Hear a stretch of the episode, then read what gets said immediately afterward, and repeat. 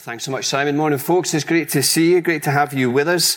Uh, let me invite you to have that passage open in front of you. We're going to be in Acts uh, kind of 6, 7, and 8 today. A big passage, but it's one I think that will challenge us and encourage us greatly in our walk with Jesus Christ. So have it open in front of you. And as we begin, let me tell you about a conversation I had with my six-year-old a few days back, a few weeks ago. Right? We're watching the TV. And she says, Daddy, Daddy, Daddy, who is that man and I said, well, that's the Prime Minister of the United Kingdom. Ah, oh, she says, and where does he live?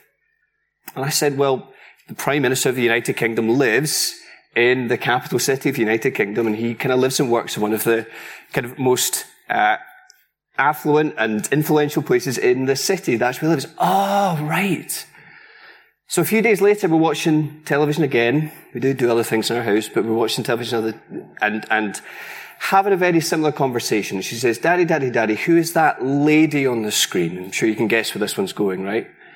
Who's that lady on the screen? Well, that is, she is the First Minister of Scotland. Ah. And where does she live? And I kind of thought, well, at this point, I'll try and kind of harvest the knowledge seed that I'd planted in her head a few days before. And I said to her, well, if the Prime Minister of the United Kingdom lives in the capital city in London. One of the most important bits. Where do you think the First Minister of Scotland might live and work? And she kind of paused on it for a minute. She thought. And then straight away she says, Edinburgh Castle. And I joked for a minute, I thought oh, that's quite cute and funny. And then I thought about it and I thought the logic there is impeccable, is it not? She should live in Edinburgh Castle. So, Nicola, if you're watching this manifesto, when you come for the next one, there it is. Bute House, Old News, Edinburgh Castle. But what this passage invites us to do is to channel our inner six-year-old. Okay? Here's the question of this passage. Where does the God of the Bible live? Where does he live? You'd asked the Jews of this day in this passage, they would have pointed straight at the temple. It's where God lives. Okay, the building that dominates the skyline in Jerusalem, the building that um, the whole moral and uh, physical life of Jerusalem kind of revolves around, and the building which gives the Jews in this day gives them their whole identity. Okay? And that identity has led to a mindset that if the peoples of the world want to meet this God, they come here. That if the peoples of the world want to know this God, then they become one of us by becoming obedient to the law and all the extra traditions and customs that we've set up around it to help us think that we're keeping it. So in their minds, they think to themselves that they have got a monopoly on the God of the Bible and that this whole setup with the temple and the law has what it's been about all along. In other words, this is where the journey ends. Now think about it for a minute, okay? When was the last time, last time you were on a train? Just picture it in your mind. Last time you were on a train. Okay, the first thing that you hear when you get on a train is what? This train terminates at, isn't it? This train terminates at. In other words, this is where the journey ends. Remember at school, we always used to get the train back from school, I was growing up. That was always in our minds. Make sure you get on the right train, right? We're always saying to ourselves, don't get on the Balloch train. Don't get in the Balloch train. Don't get in the Balloch train. If you look on the map where Balloch is from central Glasgow, you'll understand why you had to not get on the Balloch train. Okay? You would end up at Loch Lomond. Lovely place, but you didn't want to end up there as a teenager. You've got to know where the journey ends, right? And that's what they think in terms of the unfolding plan of God, the story of the Bible, because we are God's people, in God's place, living according to God's ways, we have reached the end of the line.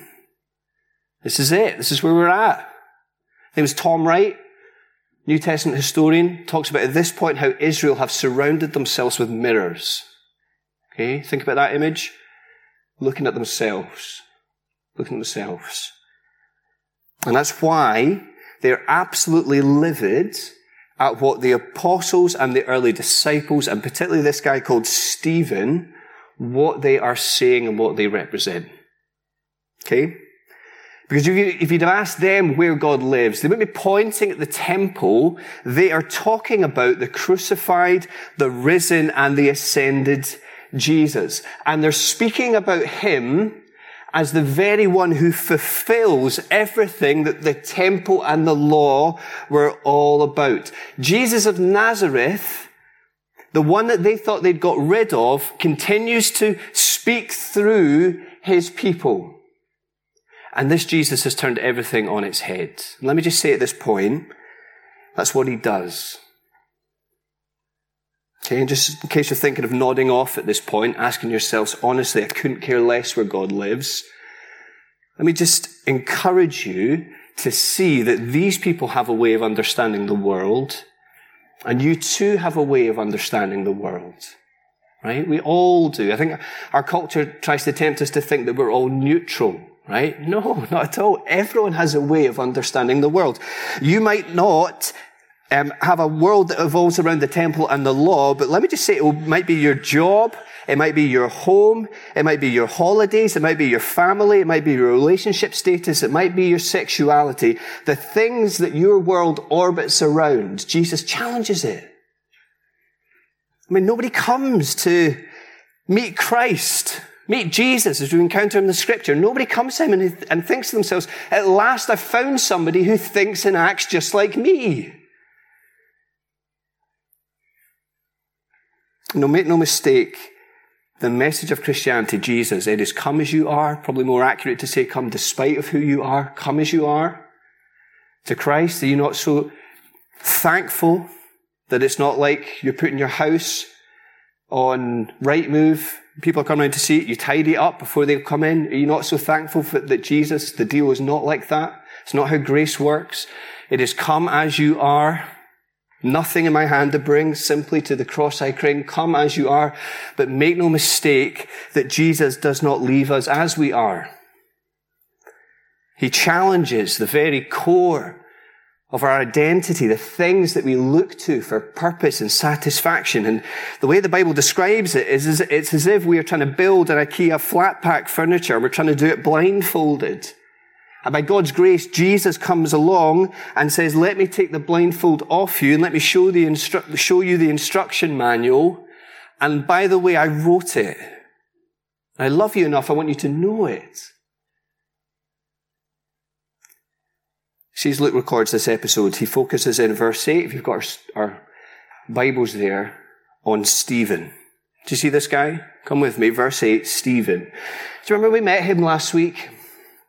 Do you remember him, verse 5 of chapter 6, just a little bit back?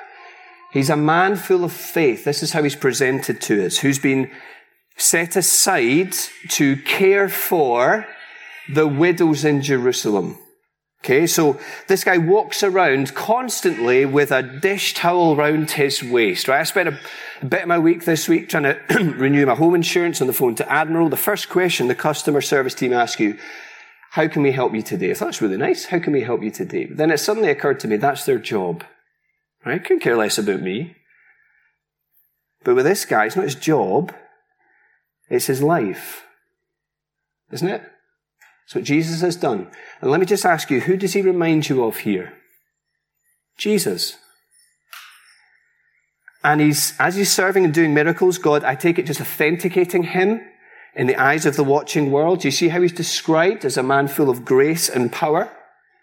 When the, the Jews start arguing with him, do you see verse 10 that they cannot withstand the wisdom with which he spoke? Again, who does he remind you of? We're going to see this over and over again in this passage as this man Stephen is described to us. Who does he remind us of? And I think that's, that's maybe the one way Acts has challenged me personally as we've been going through it. To ask ourselves, who do we exhibit to the world? Who do we model to the world? Right? Does the world look at us and do they see Christ? It's true, isn't it? That Christianity, way before it's a box that you tick, it is a life that you own. Do people in our world see us and do they see something of Jesus?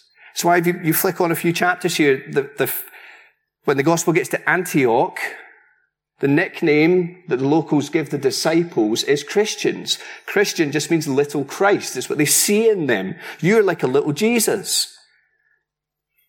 It's a challenge, isn't it, friends? Do, do, do, people see that in us? Do your work colleagues see it in how you conduct yourself in that business meeting, in that team meeting, when the pressure's on, when you're up against the deadline, everyone else is losing their cool, but you're remaining patient and gracious? Right? Students, when everyone else is flaunting their new found freedoms, is your life marked by self-control and love? I find it even in the school setting taking the kids to school, speaking to other parents. It's so easy just to slip into complaining about stuff. Right? Do people see Christ in us? You know, it's the words of Robert Murray M'Cheyne. It's not so much great talents that God blesses as great likeness to Christ. And that's Stephen to a T. Verse 9, the group who meet in the synagogue begin, verse 12 onwards, they kind of stirring up the false witnesses. They confront him and they seize him. Again, who does Stephen remind you of? What do they say? This fellow never stops speaking against this holy place and against the Lord. You see the very two things that they get their whole identity from. That's what Jesus is challenging. That's what the apostles are challenging. And notice the fascinating detail at verse 15. Okay, all who were sitting in the Sanhedrin looked intently at Stephen and they saw that his face was like the face of an angel. Fascinating. Okay, because the only person in the Old Testament who has that kind of language used of them is Moses. Moses, who we read, spoke face to face with God. And when he comes out the tent of meeting, the people have to cover their eyes. Moses has to put a veil over his face because it is that glorious. His face is shining. And that's not a throwaway detail here when Luke is telling us about Stephen's face shining and people could see it. He's been with God.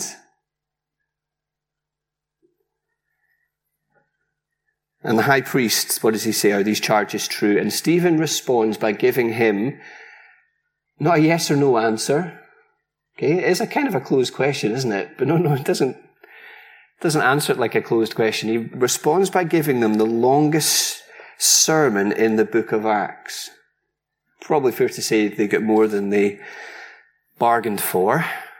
Okay, we don't have time to go through every single detail, but let me implore you to read it in your own time. It's fascinating. But maybe let me try and give us the headline so that we can see the details as we go through them, okay? The essence of what he's saying is that the temple and the law, remember the train, this is not where the journey ends.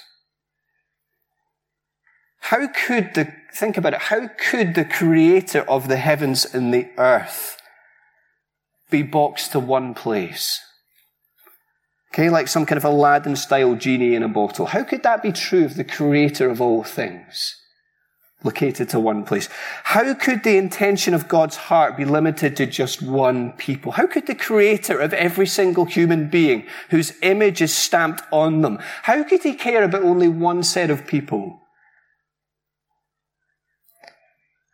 You see what they recognize here? The heart of the promise that God made to Abraham is a multi-ethnic reconciled people who display God's glory to the world and who will be God's agent of grace wherever God puts them. And so in doing, Stephen is saying that the resurrect, death and the resurrection of Christ, the train is, is moving on towards its glorious heavenly destination. And to help them see it, he just makes four really quick stops that have come previously on the train journey. Okay, track with me we'll see these really quickly. Do you see how he starts with Abraham? Verse 2 of chapter 7. Stephen knows his Old Testament. He knows the story. Okay, I think it's a, it's a great example for us of the importance of knowing the story because we can understand our place in the story. He starts with this pagan man. Abraham, who he is, is nobody. God plucks him from nowhere and he says, and follow with me, verse 3 of chapter 7, God says, leave your country and your people and go to the land that I will show you. So Abraham, his life is marked walking by, not by sight, but by faith, verse 5, in the promise of God. That's why he's always held up as an example of what it means to be justified by faith alone. Here he is walking by faith in the promise of God. So long before there was a holy place, there was a holy people. A people who knew and who were walking in and trusting and loving the promises of God. You see, this God has never been constrained to one place. He's always on the move. You cannot box him in. The purposes of his heart are too big and too glorious. And then tra- as the train moves on, Stephen moves from Abraham, verse 9, to Joseph. We're going to this really quick, okay? So we can kind of see the big picture. Moves to Joseph. And the thing to see about Joseph is that God was with him. Do you see that there in the text, verse 9? God was with him. Even in Egypt, he was with him. In fact, we get the word Egypt, if you count it, I think it's eight times in these verses that come after it. Egypt, Egypt, Egypt, Egypt, Egypt, Egypt, Egypt, Egypt. Even in Egypt, God was with Joseph. God was sovereign over the details of Joseph's life. Remember right at the end of the Joseph story, end of the book of Genesis, what does he say? You meant it for harm, talking to his brothers, but God meant it for good.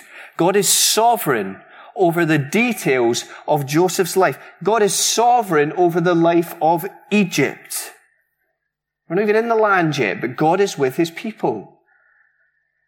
At verse 20, he moves from Joseph to Moses. And I think, I think Moses probably, if you look at it there, gets the most airtime because Stephen's specifically accused of speaking against Moses, right? And, and Stephen kind of traces Moses' life there in the kind of 40 year sections. And verse 33, and I think this is the key thing to see, is that Moses could be said to be standing on holy ground as he encountered God at the burning bush. Do you remember? He could be said to be standing on holy ground in God's presence again even away at the desert of Mount Sinai. Again, God not restricted to being in one place. And even Moses, verse 37, who these Pharisees love and who are pinning their hopes on and who are saying to the world, we are obeying the law, Stephen's pointing out, no, you're not. You're not obeying what Moses said because Moses, verse 37, talked about the greater prophet who God would raise up. And yet the tragedy is verse 39 that they were unwilling to obey him as God's leader. And in their hearts, they turned back to Egypt. Right? Rose tinted spectacles about life as slaves was like. In their hearts, they turned back to Egypt and to their old ways of thinking and to their old gods. And then lastly, he moves to David and Solomon, verse 45. David, who once they were in the land, had it in his heart to build God a home. But it was Solomon who was the one who eventually built the temple, right? But even Solomon, as he builds it, and you get this in his prayer in 1 Kings 8, which says, Behold, heaven and the highest heaven cannot contain you. How much less this house which I have built? How could this God live in this place? This God has never been constrained to one place. This God is always in the move. This God cannot be boxed in. This God is not limited to our understanding of who he is and what he can do. The loving intentions of his heart are too big. And verse 51, by rejecting Jesus, Stephen is saying that they are just like their forefathers. You see in this look-alike competition, Stephen looks like Jesus. He's saying here, you look like just like your forefathers. What did they do? They killed every single prophet, every single messenger that God sent you them to turn back and repent. And you've done it again with Jesus. And how did they react? Verse 54, they're incensed, livid, because they are challenging the very way that they are living. And so they drag him out of the city and they kill him. Again, who does Stephen remind you of? And notice just two profound details here, and I recognize we've gone through that so quickly, but just let me pick out two profound details. Just before he died, you see verse 55? how G- um, Stephen gazes into heaven. Okay, and what does he see? Who does he see? He sees Jesus standing at the right hand of God. And what's the phrase that comes just before it? What else does he see? The glory of God. He looks at Jesus. He sees the glory of God. He's not looking at the temple. He's looking at the risen and ascended Christ who's reigning in heaven and he sees the glory of God. That is hugely significant. And notice in the text as well that Jesus is, what was he doing? This is beautiful, and I hope this encourages your soul today. What is he doing?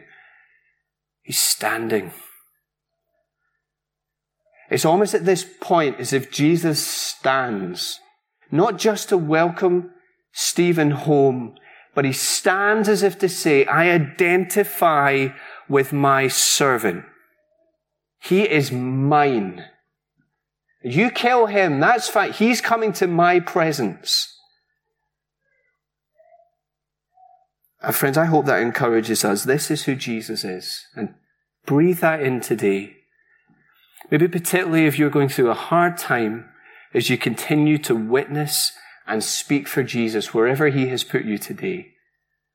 Right? In the lecture hall, you're speaking about him and you're taking, you might not be killed, but you're taking many hits for him right? You're at school, you're standing up for Christ. Again, taking many hits for him. You're, you're, you're loving a friend at the minute and it seems to be going nowhere. Am I wasting my time? Again, it's taking many hits for him. See that this Jesus stands with us, friends, when we stand for him and we feel the rejection of a world. Jesus stands. This is who he is.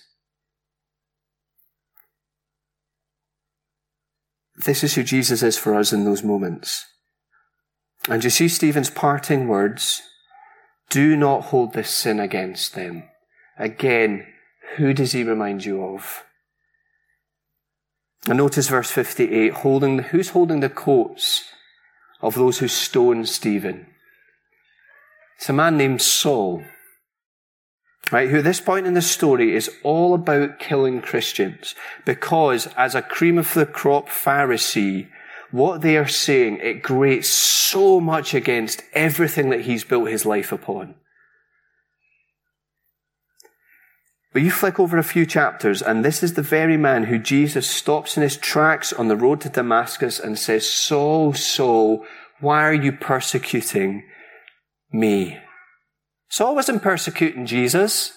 Saul was persecuting his people. But again, just see how much the risen Jesus identifies with his people.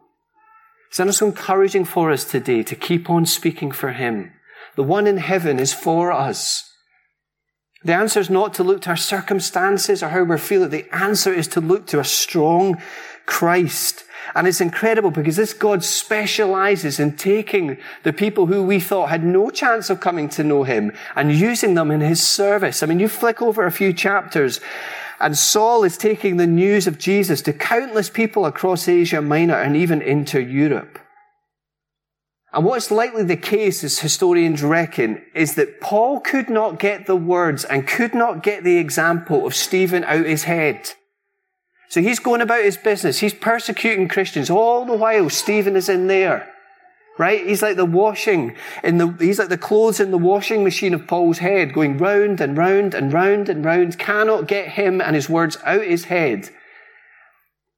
And it's almost as if God uses that exact example to convert him. And I take it that's why we should find that again enormously strengthening because it tells us that, friends, that if you and I live the cross shaped life, as we, like Stephen, remind the world of Jesus, friends, that may be the very means that God uses to bring somebody to himself. Okay, and it might, it might be some time after the event. You know, I was speaking to my friend Paul this week. He was telling me about a friend of his who received a letter in the post one day, and it was from a friend that he knew during his university days, some 15 or 20 years before, right? So his friend opens the letter and it simply says, and it's from another of his friends, and it says, Do you know what? When I was going through a really dark time at uni, you were kind to me. This is 15 or 20 years after the event. I remember that you were kind to me. And in that moment, you shared your faith with me. And I'm just writing to let you know that many years later, do you know what? I was going through another really dark time in my life. And who you were in that moment came back to me. And I just want you to know, and I remember just 15 or 20 years after the event, I want you to know that in that tough time, I remembered who you were, I remembered what you said. I went to the local church at the bottom of my street and I gave my life to Jesus as I heard about who he was. And I'm just writing to let you know that you were part of the journey. Friends, let us never underestimate the remarkable power of a simple life of godliness. You know, maybe you're discouraged today in your witness, thinking, am I wasting my time in the lecture hall, in the hospital, in the home, wherever you are? Am I wasting my time witnessing? This passage tells us that we're not. That God can use these things, right? Have you ever, th- here's what I was challenged about. Have you ever thought to yourself, that person, do you know what? God could never save them. Have you ever thought to yourself, never in a million years when I think about that place could I ever see a church planted there? Let this be an encouragement to us that we should be thinking and praying for these people and these places. This is why we love the work of 20 schemes so much. Parts of our country that we thought never in a million years could we think about a church being planted there. And boom, it's happening. Is that not incredible? You see how easy it is, friends, to box God in. You couldn't possibly do that. Couldn't possibly do that. Couldn't possibly reach there. Think again, this passage tells us. Verse 1 of chapter 8. And make no mistake that Stephen's story, friends, as encouraging as it is to us, it's a brutal one for him. And we do well to remember that for countless people around the world, brothers and sisters, they will get stoned for their faith. Okay? But look what happens at verse 1 of chapter 8. On that day, a great persecution broke out against the church in Jerusalem, and all except the apostles were scattered throughout Judea and Samaria. What's going to happen after this point? Well, do you know what I'm seeing everywhere at the minute in our fields? I'm seeing dandelions. put Picture dandelion in your head. See our other little girl, Grace, loves dandelions, right? She calls them blowy things. That's what she calls them, right? So we're walking to school every day and she's tons of them in the graveyard on our walk to school. She's picking up the dandelions, she's blowing them and she's killing them, right? And she's doing it again, and again, and again, and again, rips it up, blows it, throws it away, rips it up. Seriously feel like I'm walking down the street with some kind of dandelion assassin, right? She's doing this, just throwing them away. But what happens if you think about it with a dandelion when you kill it? Kill it, blow it, and it scatters. What happens? Spreads and it pollinates, doesn't it? You see, that's exactly what's happening here. A great persecution broke out, but the Christians were what? Scattered. What do you think they did as they got scattered? Chapter 8, verse 4, Luke tells us, those who had been scattered preached the word wherever they went. See it, dandelion? Kill, blow, scattered. That's what these guys are doing. Have you ever thought about the fact that we'll scatter from here when we go today? That we're going to scatter to different homes in different parts of the city. Tomorrow we're going to go, I'm sure, to, to different places to work. Involved in different circles of friends. Have you ever thought about the fact that we're scattered as well? It's a different scattering to the one here, but we are scattered. You see, the challenge, friends, is as we scatter to, is to go and preach the word wherever we go. Where does the God of the Bible live? Where does he live? Friends, he lives in the hearts of all those who respond to the word and put their faith in his son Jesus Christ as the Holy Spirit takes up residence in the hearts of God's people, all those who, like Abraham, live by faith and not by sight. Let me encourage you today. Listen, we watched something on our, our news screens last night. We watched that football game. How short life can be taken from us. And if you haven't made that decision today to trust Jesus, today is the day. Friends, life is short. Did you see all the stuff on social media last night about that man's life? Everybody recognizing how short life is, how it can be taken away from us on a world stage. It can be taken from us anytime. Today is the day to put your trust in Jesus Christ. Where does God live? He lives in the hearts of all those who give their life to this man Jesus Christ. And just as we close, let me tell you this story, okay? Let me tell you about Andy, who was here last week. Many of you know his grandpa Derek, who ministered in Edinburgh for years down at Charlotte Chapel. And Derek died during the first lockdown. And I'll never forget what Andy tweeted was the lasting impression of his granddad, right? He said, every time I used to go and visit my granddad, it was as if Jesus was sitting next to him in the sofa. What a description. It was as if Jesus was sitting next to him on the sofa. And the reality, friends, is where does God live? He lives in the hearts of all those who would put their faith in Jesus Christ. This God is not limited to one place. This God is for all those who would put their faith in Jesus Christ. You can do that today, not by traveling to Jerusalem. You can do that today by trusting Him as you read about Him here. Isn't this God glorious? I hope you're encouraged this morning as we see who He is. That man's worst, the world's best attempts to stamp out the gospel, do you see how they only play into God's best? And this is who He is today. So let's pray. And why don't we just pause for a second just before we close our service and we go from here. Let's just be still before our God today and let's remember who He is. And then I'll close in prayer. Paul would write this later on in the book of Colossians. To them God has chosen to make known among the Gentiles the glorious riches of this mystery, which is Christ in you the hope of glory. We thank you so much, Heavenly Father, for who you are today. Thank you so much for Jesus and for the grace which we have found in him. So Lord, I pray today that you would be moving amongst us here who are physically in the building, all those who are watching this live or maybe who would watch it in the days and the weeks to come, that you would be ministering amongst us, Lord. For those who are doubting, would you be at work? For those who are struggling, for those who are doubting, for those who are feeling the pressure of living a cross-shaped life for Jesus in this world.